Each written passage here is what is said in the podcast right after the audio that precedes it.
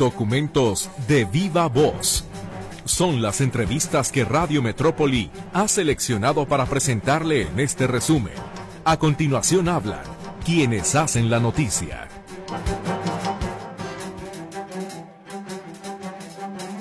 Esperemos que luego de tres semanas de vacaciones no haya sido complicado el regreso a clases. Le damos la bienvenida a la información César Preciado y su servidora Griselda Torres Zambrano. Y comenzamos con la efeméride musical que nos presenta Mercedes Altamirano y nuestros compañeros Marco Antonio Valencia y Jonathan Lozano como parte de su equipo de producción.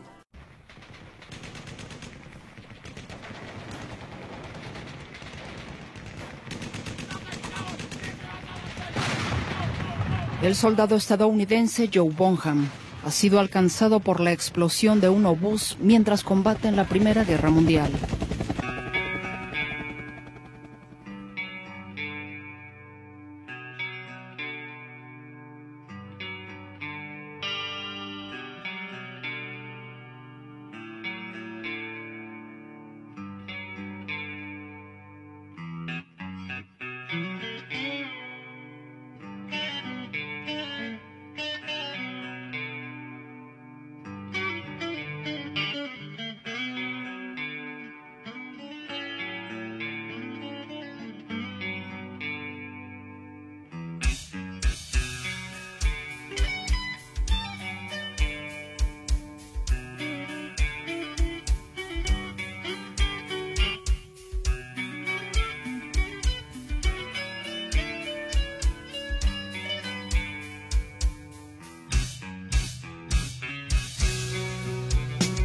Johnny, como lo llaman, no sabe si está muerto, o soñando, o solo viviendo a través de los recuerdos que llegan a su mente.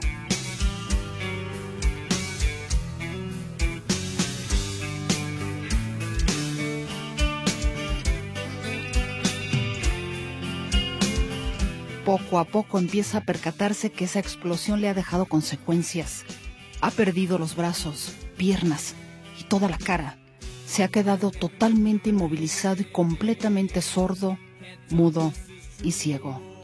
Para mantenerlo vivo lo han conectado a una máquina.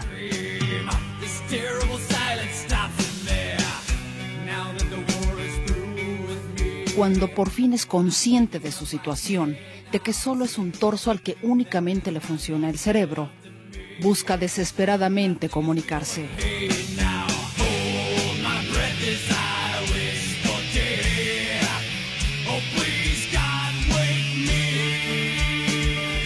Esta es la historia de la novela Johnny fue a la guerra, escrita por Dalton Trumbo, novelista, guionista y director de cine estadounidense, la cual fue publicada en 1939.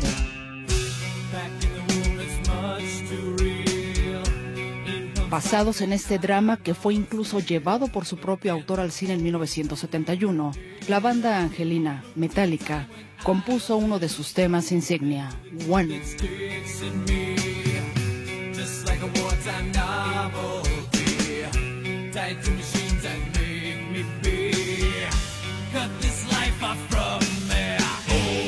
El vocalista James Hetfield escribió la letra y le da voz a Johnny en primera persona, quien describe la angustia que siente ante su situación y desea la muerte, o pide a Dios lo despierte de la pesadilla.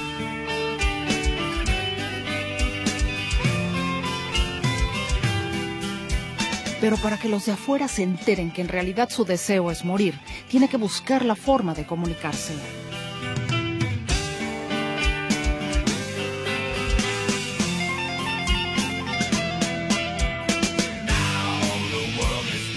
Ahora el mundo se ha ido, solo soy uno. Reza la frase que justifica el título de la canción.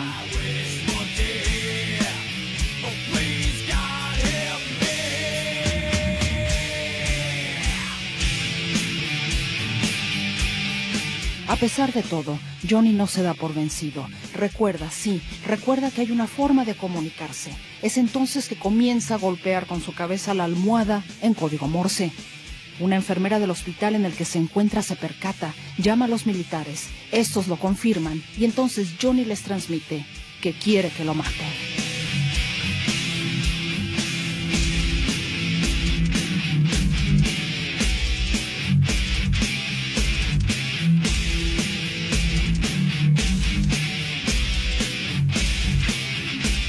La oscuridad me encarcela. Todo lo que veo, horror absoluto. No puedo vivir atrapado en mí mismo. El cuerpo es la celda que me sostiene. Campo minado, me ha quitado la vista, me ha quitado la voz, quitado mis oídos, quitado mis brazos, quitado mis piernas, quitado mi alma. Me dejó con la vida en el infierno.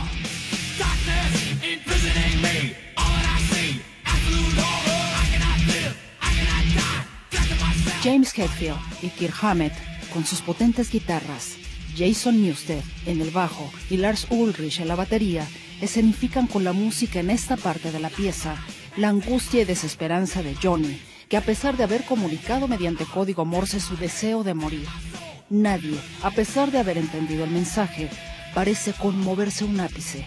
Nadie cumple su voluntad.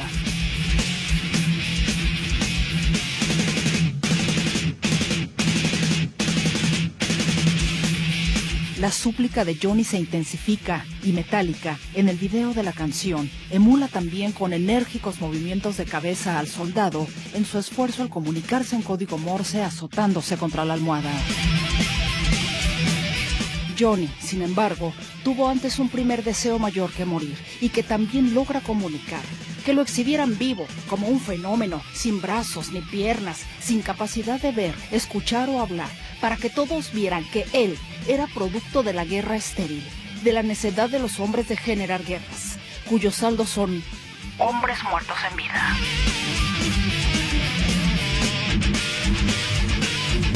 One fue el primer video que Metallica realizó en su carrera. Existen tres versiones del mismo. En una de ellas, intercalan imágenes de la cinta Johnny fue a la guerra, para lo cual tuvo que hacerse de los derechos de la misma.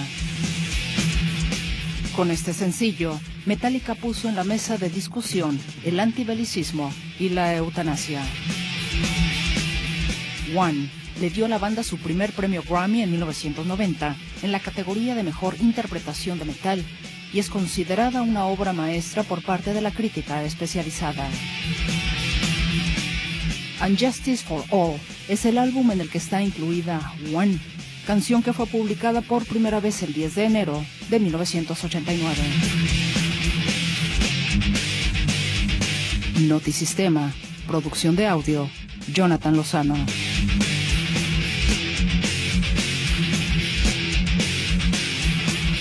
Voz producción, Mercedes Altamirano.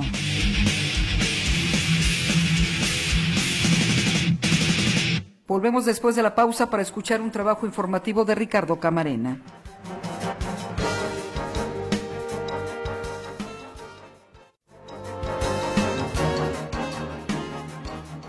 México tiene múltiples episodios de violencia. Uno de ellos tiene que ver con los migrantes. Es el trabajo que nos presenta esta semana Ricardo Camarena.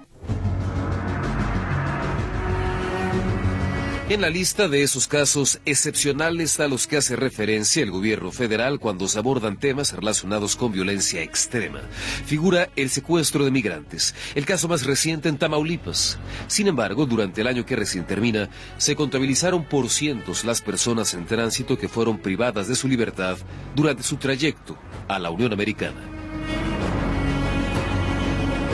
Fue el 30 de diciembre cuando un grupo conformado por alrededor de 30 migrantes fue privado de su libertad. El escenario, la ruta migrante del Golfo de México, una peligrosa ruta que ha sido escenario de agresiones brutales contra las personas indocumentadas. Basta con hacer referencia a la masacre de San Fernando. Los bajaron del camión en el que viajaban cuando atravesaban el estado de Tamaulipas. Fueron hombres armados en cinco camionetas quienes los obligaron a descender de la unidad. Se llevaron prácticamente a todos. Así lo confirmaba el presidente de México, Andrés Manuel López Obrador. Este, el informe de que se reportó este secuestro, ya se está haciendo la investigación. Días más tarde fueron liberados. El tema tenía que ver con extorsiones de acuerdo con lo que declaraba el mandatario federal. Y decidieron dejarlos libres. Qué bueno, sanos y salvos. Porque cuando hablé con el gobernador ayer, a los cinco minutos de que supimos me mencionó de que lo primero que hizo fue enviar a médicos en ambulancia para ver el estado en que estaban que afortunadamente estaban bien.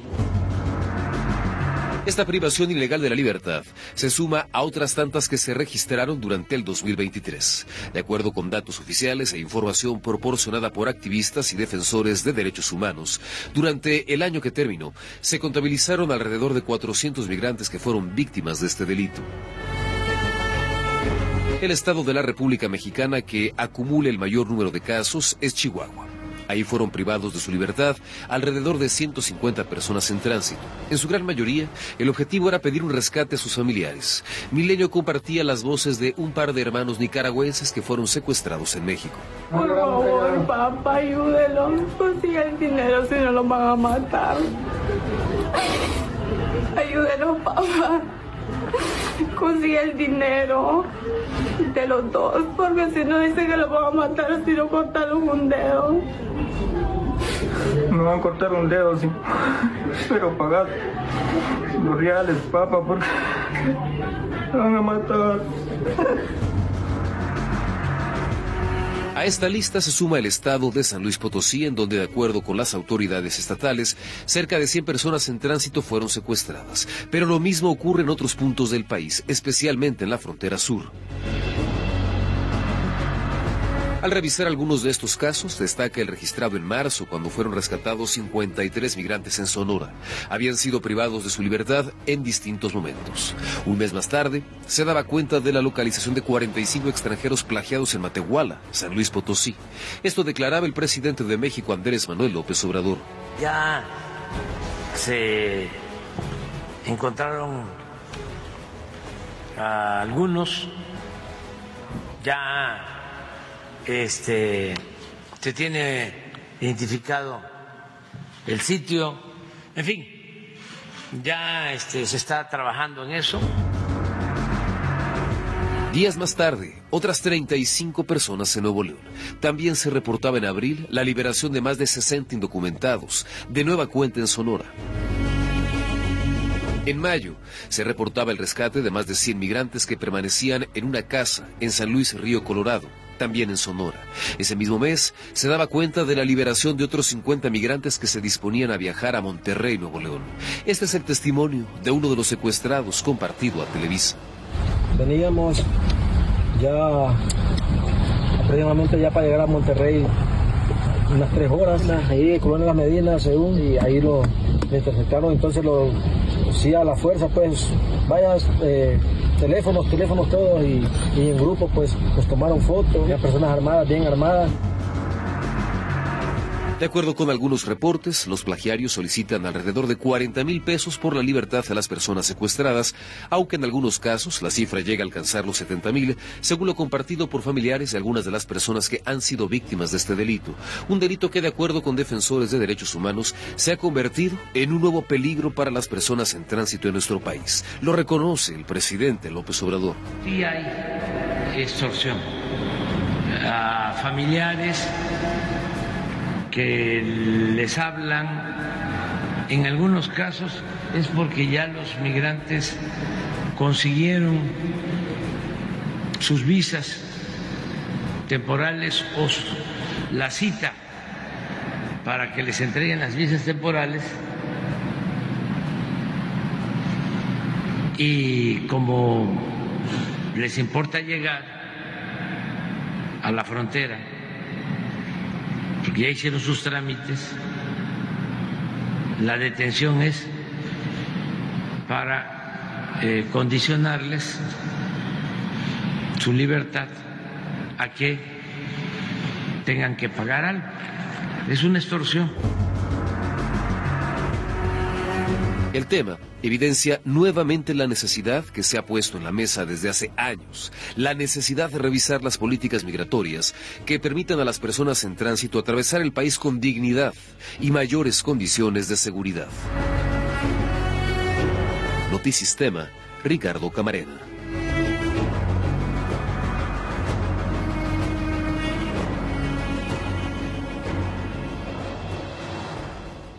No le cambie porque después de la pausa le presentaré una entrevista que sostuvimos en la semana con el presidente municipal de Mazamitla.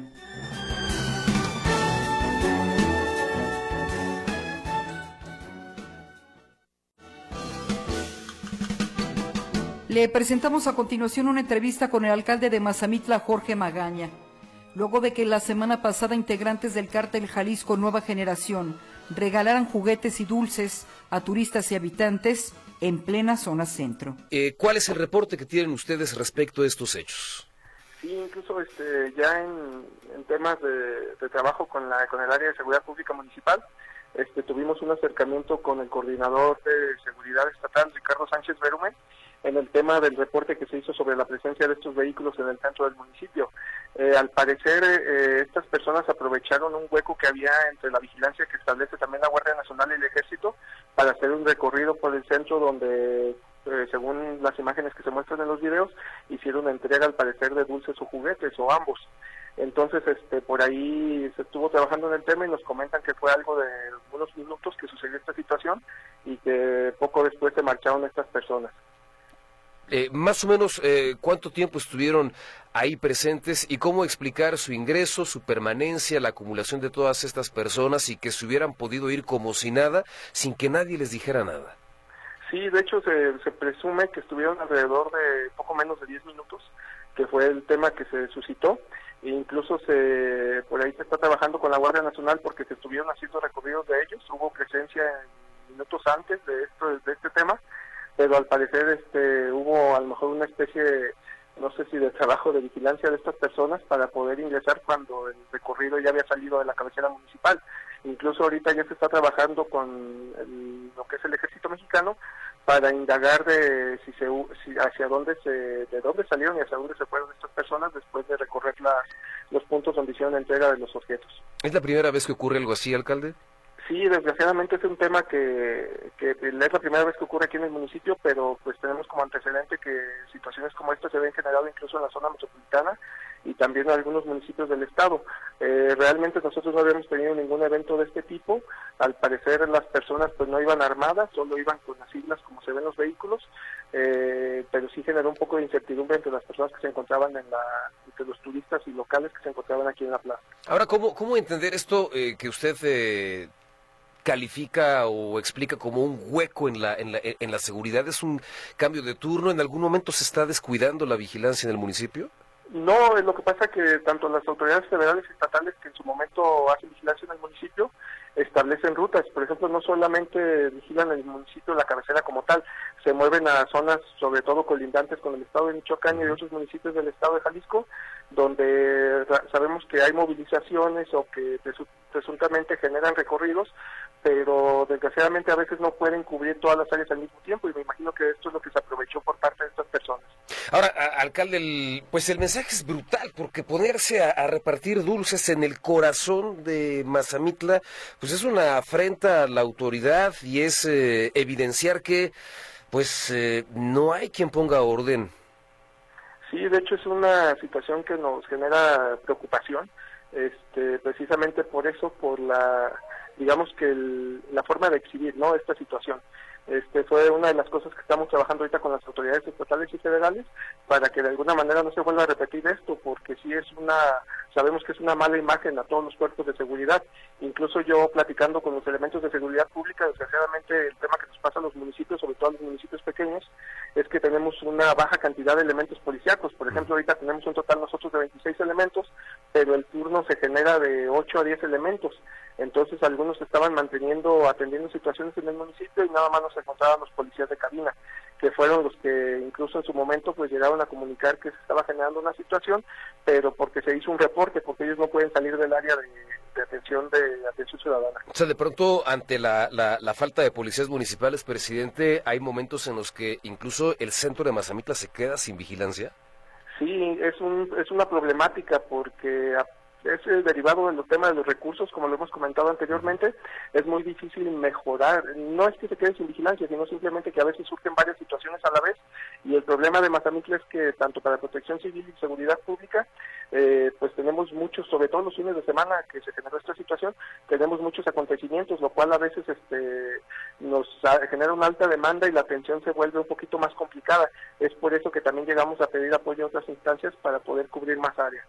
Esto que, ocurrió, presidente, evidencia lo que ah, han dicho algunos analistas, algunos académicos e incluso autoridades estadounidenses. Es decir, ¿Mazamitla es un territorio perdido, es un territorio en manos de la delincuencia organizada?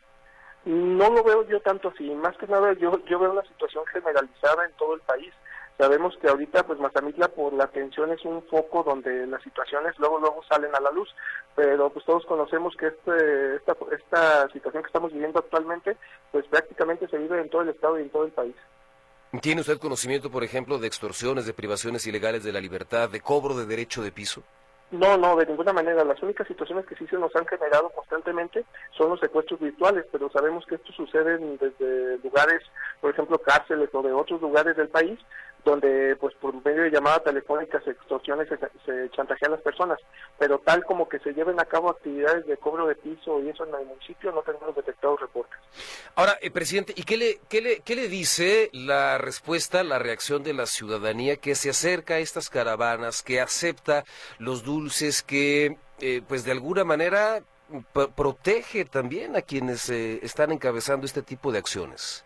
Yo creo que ahí sí es una situación donde nosotros como ciudadanos debemos de alejarnos de ese tipo de cuestiones, porque además pues, estamos fomentando, el, digamos que la alusión no al crimen organizado y pues sí es una situación preocupante. Este en este caso pues las personas que se encontraban aquí eran algunas pocas locales en su mayoría turistas pero pues muchos yo creo que estaban a lo mejor este no se dieron cuenta de lo que estaba sucediendo en realidad y pues los niños a veces por la ilusión de tomar algo se acercaban. Pero sí es una situación también que preocupa que debemos de analizar desde la cultura de cada persona o de la familia para evitar este tener acercamientos o aceptar este tipo de regalos de las personas que se dedican al crimen organizado.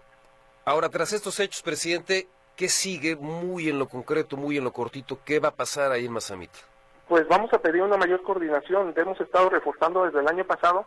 Ahora, pues con lo que se generó esta situación, yo creo que va a tener que plantearse una estrategia con el Estado y la Federación para para vigilar sobre todo los puntos críticos donde pudieran generarse estas situaciones y que no vuelva a repetirse. De alguna manera yo creo que tenemos que plantear una estrategia, estamos en espera de las indicaciones de, la Secretaría de aquí del Gobierno del Estado para que ellos nos digan cómo procederíamos y poder nosotros trabajar coordinadamente con cada uno de los niveles de gobierno. ¿Está eh, recibiendo usted una eh, respuesta, digamos, satisfactoria y apertura por parte de las autoridades estatales? Luego acá se paran de pestañas cuando usted hace un reclamo de esas características. Sí, no, de hecho tenemos, eh, desde ya hace tiempo tenemos una coordinación más estrecha con el coordinador Ricardo Sánchez Berúben y personalmente siempre atendemos los temas como este que se suscitó. Este, sí ha habido ya un reforzamiento y estamos trabajando de la mano con ellos para también pedir el asesoramiento y las indicaciones en muchos de estos temas. ¿Qué, impacto cree que tenga en materia de percepción, sobre todo en la industria turística, esto que, que pasó, presidente? Porque uno se queda con la percepción de que pues, hay quien rifes el cártel. Sí, de hecho eso es el tema que nos preocupa porque fue muy complicado eh, generar una reactivación económica de lo que se vivió hace ya más, más de un año entonces este, estas situaciones pues nos dan un paso atrás. Ahorita lo que estamos trabajando y que de alguna manera pues no es no lo consideramos tan delicado como lo que se vivió, es que no haya habido un hecho violento, que afortunadamente no sucedió nada de eso, pero este tipo de situaciones pues también dejan esa percepción a algunas personas de que hay una situación insegura y es lo que ya no queremos, porque realmente no ha pasado nada en más de un año. Y justo era la, la, siguiente pregunta, presidente. ¿Usted podría decirnos, Mazamitla es seguro? Claro que sí, de hecho, este, como lo comentaba en este, en este hace un momento, eh, no hemos tenido ningún reporte donde se haya generado una situación como las que se vivieron con anterioridad. Entonces, pues nosotros podemos recomendar así como yo como habitante de Mazamitla, más que como presidente municipal, que nuestro municipio es seguro.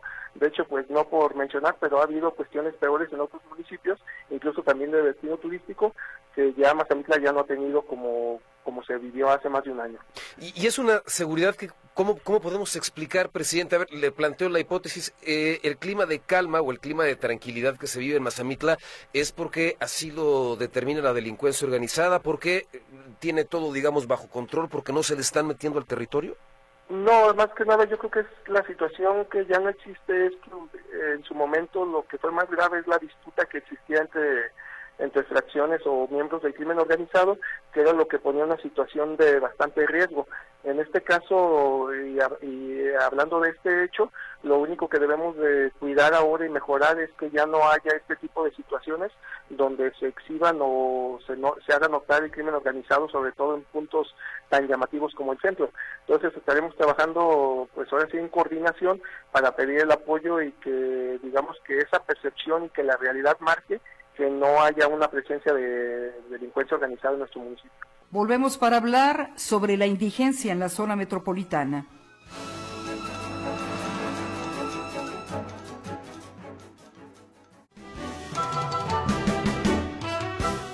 Cuatro personas en situación de calle fallecieron de hipotermia.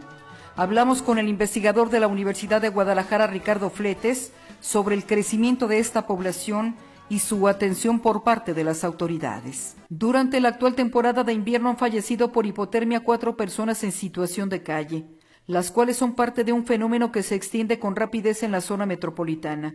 El ayuntamiento Tapatío admitió a finales del 2023 que de acuerdo al último censo esta población vulnerable se triplicó, por lo que son alrededor de 3.600 que por diferentes causas y circunstancias hicieron de la vía pública su hogar. Las personas en situación de calle en el municipio de Guadalajara ya no se concentran principalmente en el centro histórico como sucedía hace algún tiempo.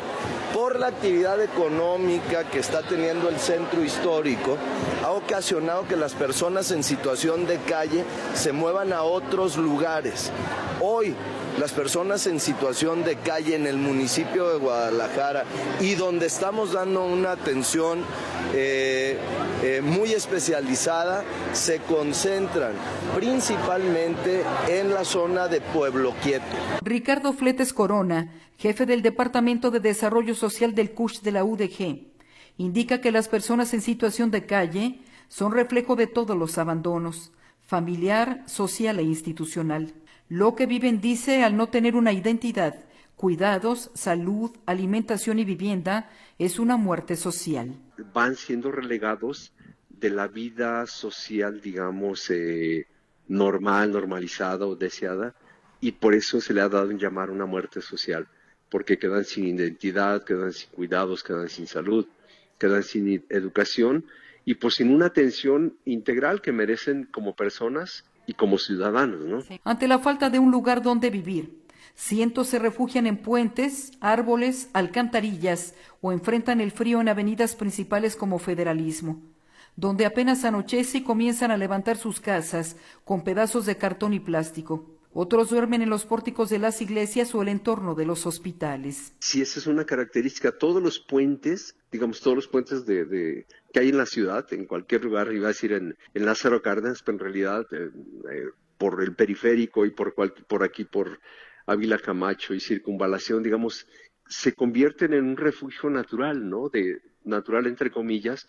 de esta población, ¿no? Que busca guarecerse no solo en lugares escondidos, porque también tiene el riesgo de ser atacados, sino en lugares más o menos de circulación de personas y automóviles. Entonces, estos lugares han resultado para ellos este, refugios, digamos, eh, ideales, ¿no? Con características que están, por ejemplo, por la calzada, por, perdón, por Lázaro Cárdenas, cercano al, al mercado de bastos, esta población que antes veíamos por ciertos lugares, en ciertas iglesias, etcétera, se, ha pulverizado este fenómeno, es decir, se ha diseminado a lo largo de, toda la zona metropolitana, ¿no?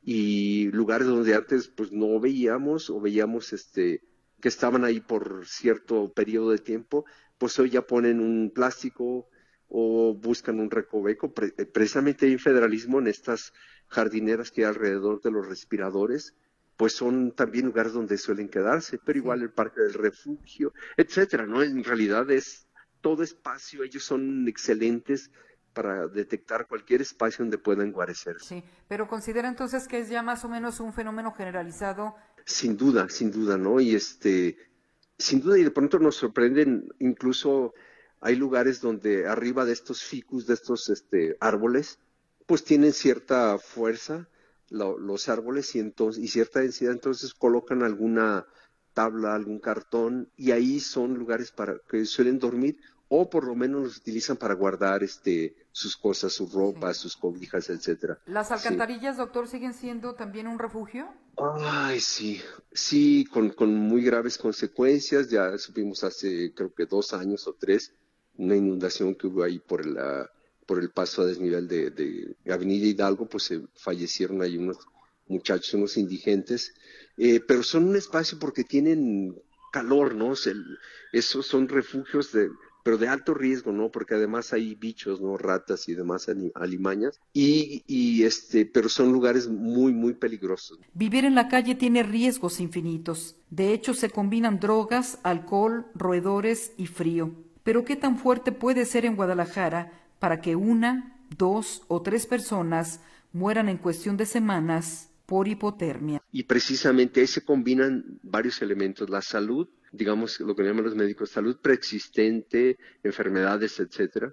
Luego el consumo de drogas que de pronto adormece, atenúa la sensación de frío y, y se, se descobijan o no se cobijan, no se protegen bien y pues estar, no sé, tres, cuatro horas bajo temperaturas entre 10 grados, 15 grados o incluso menos, este, pues riesgoso, ¿no? Viene una hipotermia, viene un adormecimiento, entumecimiento y pues seguramente con fallas en la respiración, ahí es, digamos, son condiciones ideales para que una persona fallezca. Al considerar que la muerte por hipotermia de cuatro indigentes debería ser suficiente para encender las señales de alarma, Fletes Corona llama a las instituciones a atender de manera integral este fenómeno que tiene que ver con la salud, la seguridad, los derechos humanos y el bienestar social. Aunque existen programas de ayuda para llevar los albergues, nueve de cada diez se niegan.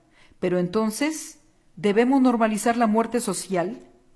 ¿No hay una solución para la atención de esta población que crece en la zona metropolitana? ¿Es aceptable que vivan en puentes, árboles y alcantarillas? ¿Puede morir alguien en la calle de frío sin que al resto de la población le importe?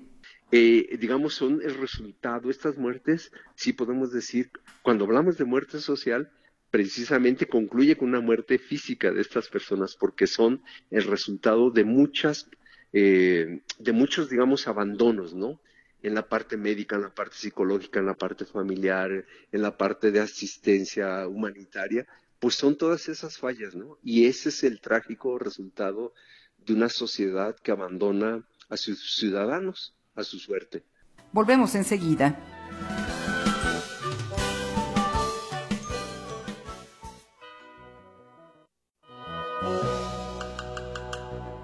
Javier Hurtado analiza el arribo de la nueva ministra de la Suprema Corte de Justicia de la Nación, Lenia Batres. Respecto de la designación e investidura de la ministra Lenia Batres Guadarrama, se han emitido por ignorancia o por dolo una serie de juicios sesgados y erróneos que conviene precisar en los siguientes puntos. Primero, relativo al procedimiento de designación. La facultad del presidente de la República de designar directamente a la persona por él propuesta, en caso de que haya sido rechazado por la Cámara de Senadores en dos ocasiones consecutivas su nombramiento, no deriva de una reforma realizada por el actual Ejecutivo Federal, sino que data de la, de la modificación propuesta por el presidente Álvaro Obregón al texto original del artículo 96 constitucional el 20 de agosto de 1928. En consecuencia, este no es el primer caso de un integrante de la Suprema Corte de Justicia que haya sido designado por el titular del Ejecutivo, sino que a partir de esa fecha todos, absolutamente todos, en los hechos, así han sido designados por el presidente de México, ya sea directa o indirectamente. El problema aquí es que a la oposición no se le entiende. Rechazan la elección popular de los miembros de ese alto tribunal que propone el actual presidente, pero al mismo tiempo critican el procedimiento establecido sin que hayan hecho una sola propuesta de modificación de dicho mecanismo.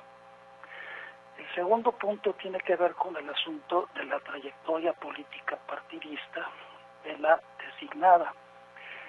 Se rasgan las vestiduras en este caso porque la ministra Lenia Batres fue diputada federal hace 23 años y se les olvida o fingen ignorar otros casos de trayectoria político-partidista inmediatamente anterior a la designación.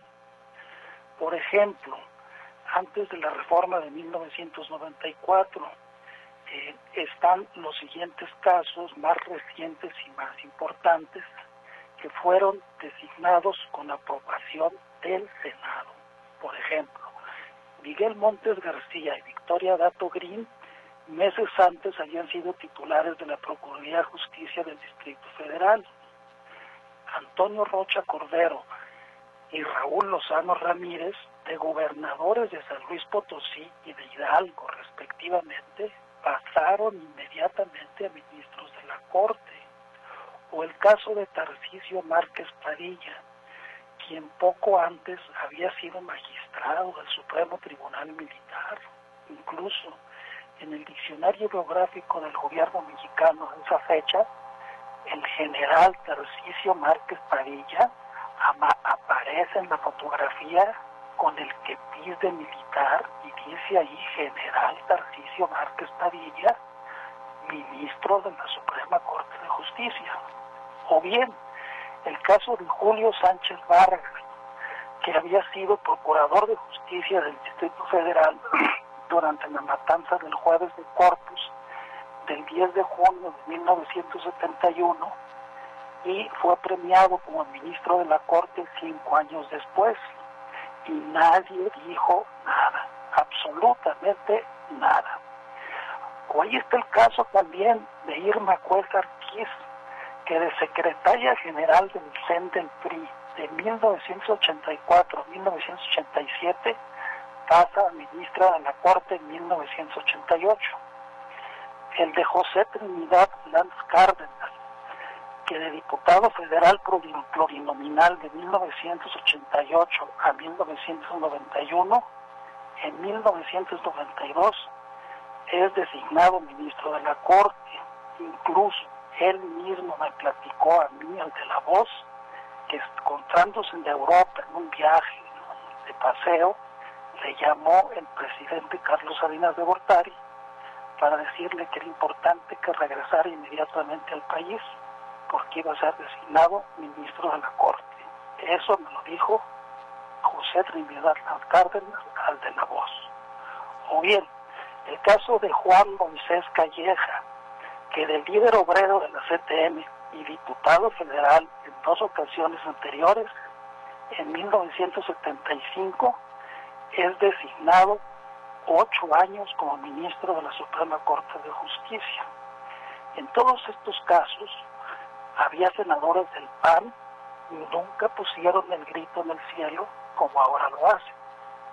Pero vayamos a otros casos más recientes que datan a la posterioridad de la reforma de 1994 realizada por el presidente Ernesto Cedillo, que para evitar situaciones de esa naturaleza estableció en el artículo 93 de la Constitución la prohibición de que en el año anterior a su designación como ministros de la Corte no podían haber sido secretario de Estado, procurador o fiscal general de la República, diputado, senador o gobernador de un Estado. Insisto, la restricción solamente incorporaba la prohibición de que no lo hubieran sido un año antes.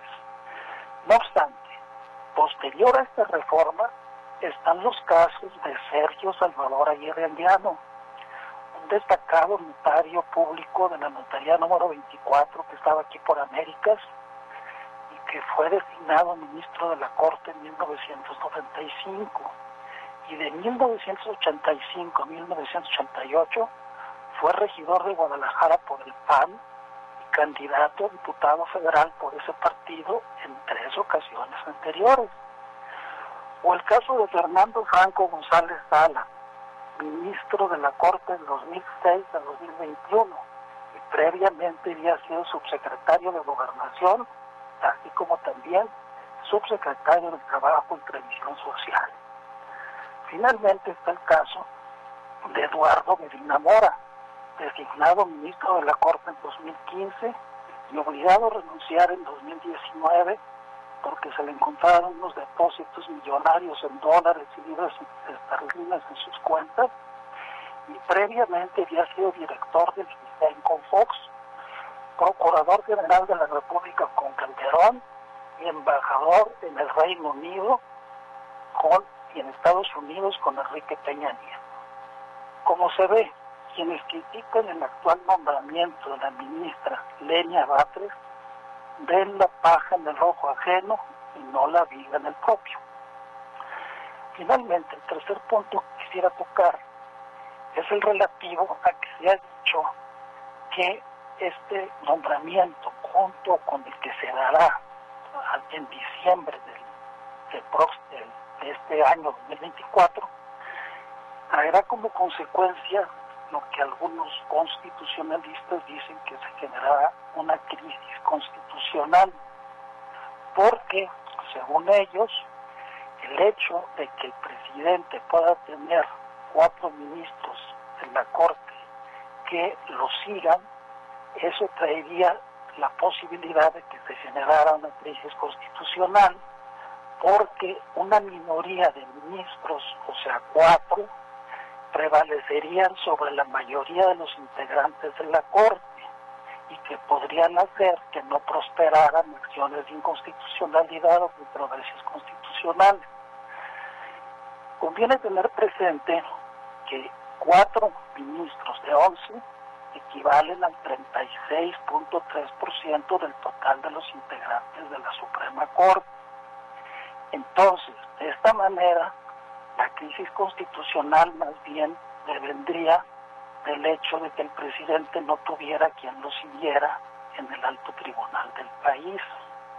Así también habría que tener presente que si entonces es cuestionable que cuatro ministros de la Corte, que equivalen al 36% del total, puedan impedir una declaratoria de inconstitucionalidad por una mayoría de cinco, de seis personas que nadie eligió y que echen abajo una ley aprobada por la mayoría de 628 legisladores, pues también sería en verdad una crisis constitucional y se equipararía esto, también sería cuestionable que en el caso de los vetos del presidente de la República, si lo siguen el 34% de los diputados o senadores, harían posible que no, que, que no prosperara la, el veto que se interpusiera. Asimismo, por ejemplo, en el caso de las acciones de constitucionalidad, son también el 33% de los, de los legisladores los que pueden presentar una acción de inconstitucionalidad con esa lógica, pues esto también significaría darle mucho poder a las minorías parlamentarias para que prevalezcan por encima de las mayorías congresuales. En verdad, sostener que el hecho de que cuatro ministros de la Corte puedan frenar la declaratoria de inconstitucionalidad de una ley que quisieran ser seis ministros de ese organismo, pues en verdad pues, resulta temerario afirmarlo y, equivale a no entender nada acerca de los frenos y contrapesos entre los poderes y la protección de las minorías que deben existir en todo sistema democrático. Ojalá que se piensen mejor los argumentos que se hacen para criticar pues los, lo, que ha sucedido en torno al nombramiento de la ministra de la Corte, que tiene muchas otras aristas susceptibles de ser comentadas, pero que por razones de tiempo, pues me evito comentar algunos otros puntos que también merecen ser reflexionados. Ese es mi comentario y yo agradezco mucho la atención de ustedes.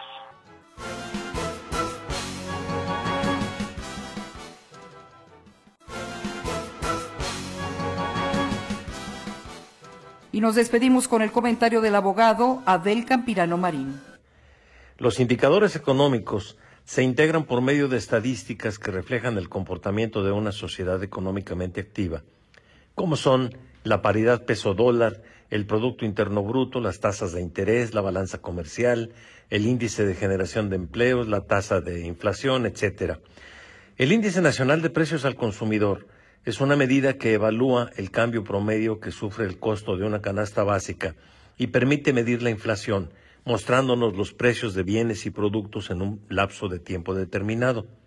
El índice de inflación se sitúa en nuestro país en estos eh, meses en poco más del 4.5% anual y ha permitido el manejo de esta cifra que se haga alarde de que la economía nacional no podría estar mejor, que se pone aparte como un punto de referencia de la estabilidad financiera que tiene nuestro país por el hecho de que el dólar se mantiene en su paridad con nuestra moneda, en niveles, digamos, convenientes que permiten denominar a la unidad monetaria mexicana como el superpeso.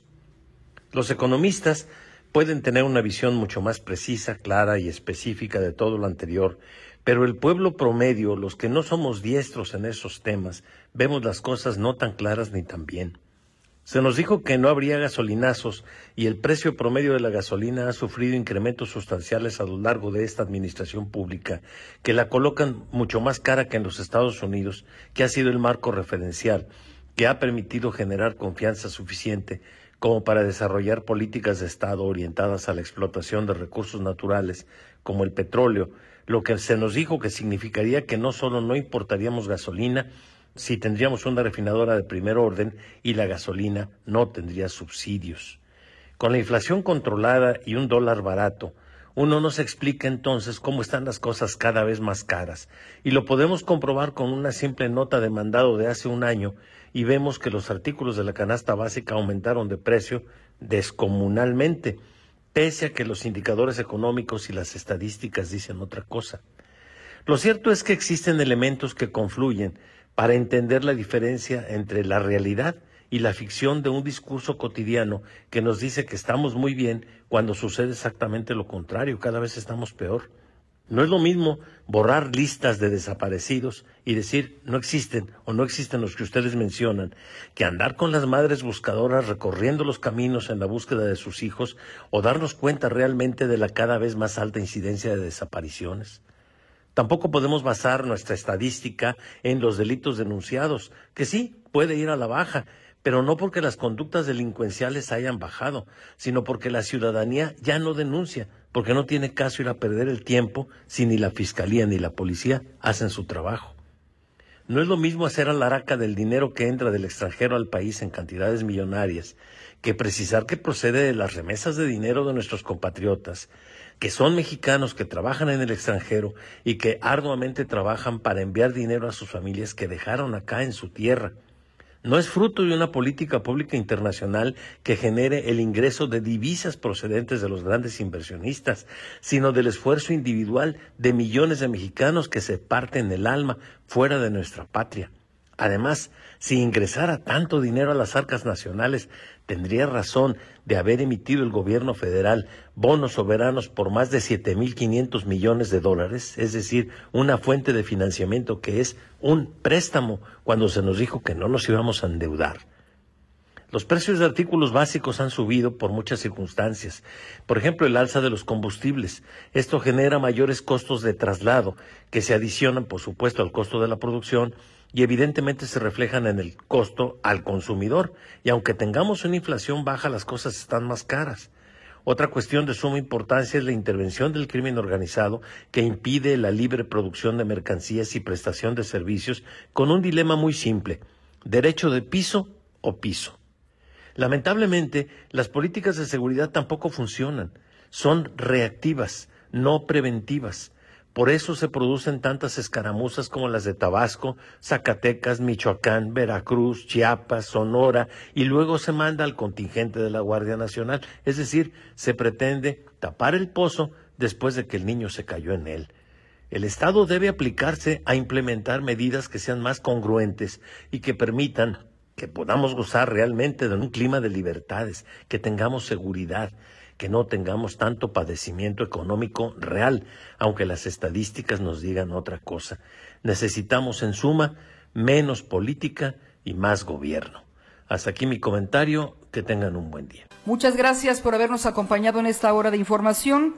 Nos escuchamos con la programación en vivo de Radio Metrópoli a partir del próximo lunes. Por lo pronto, gracias, mi querido César Preciado. Soy su servidora Griselda Torres Zambrano. Que descanse. Pase un bonito fin de semana.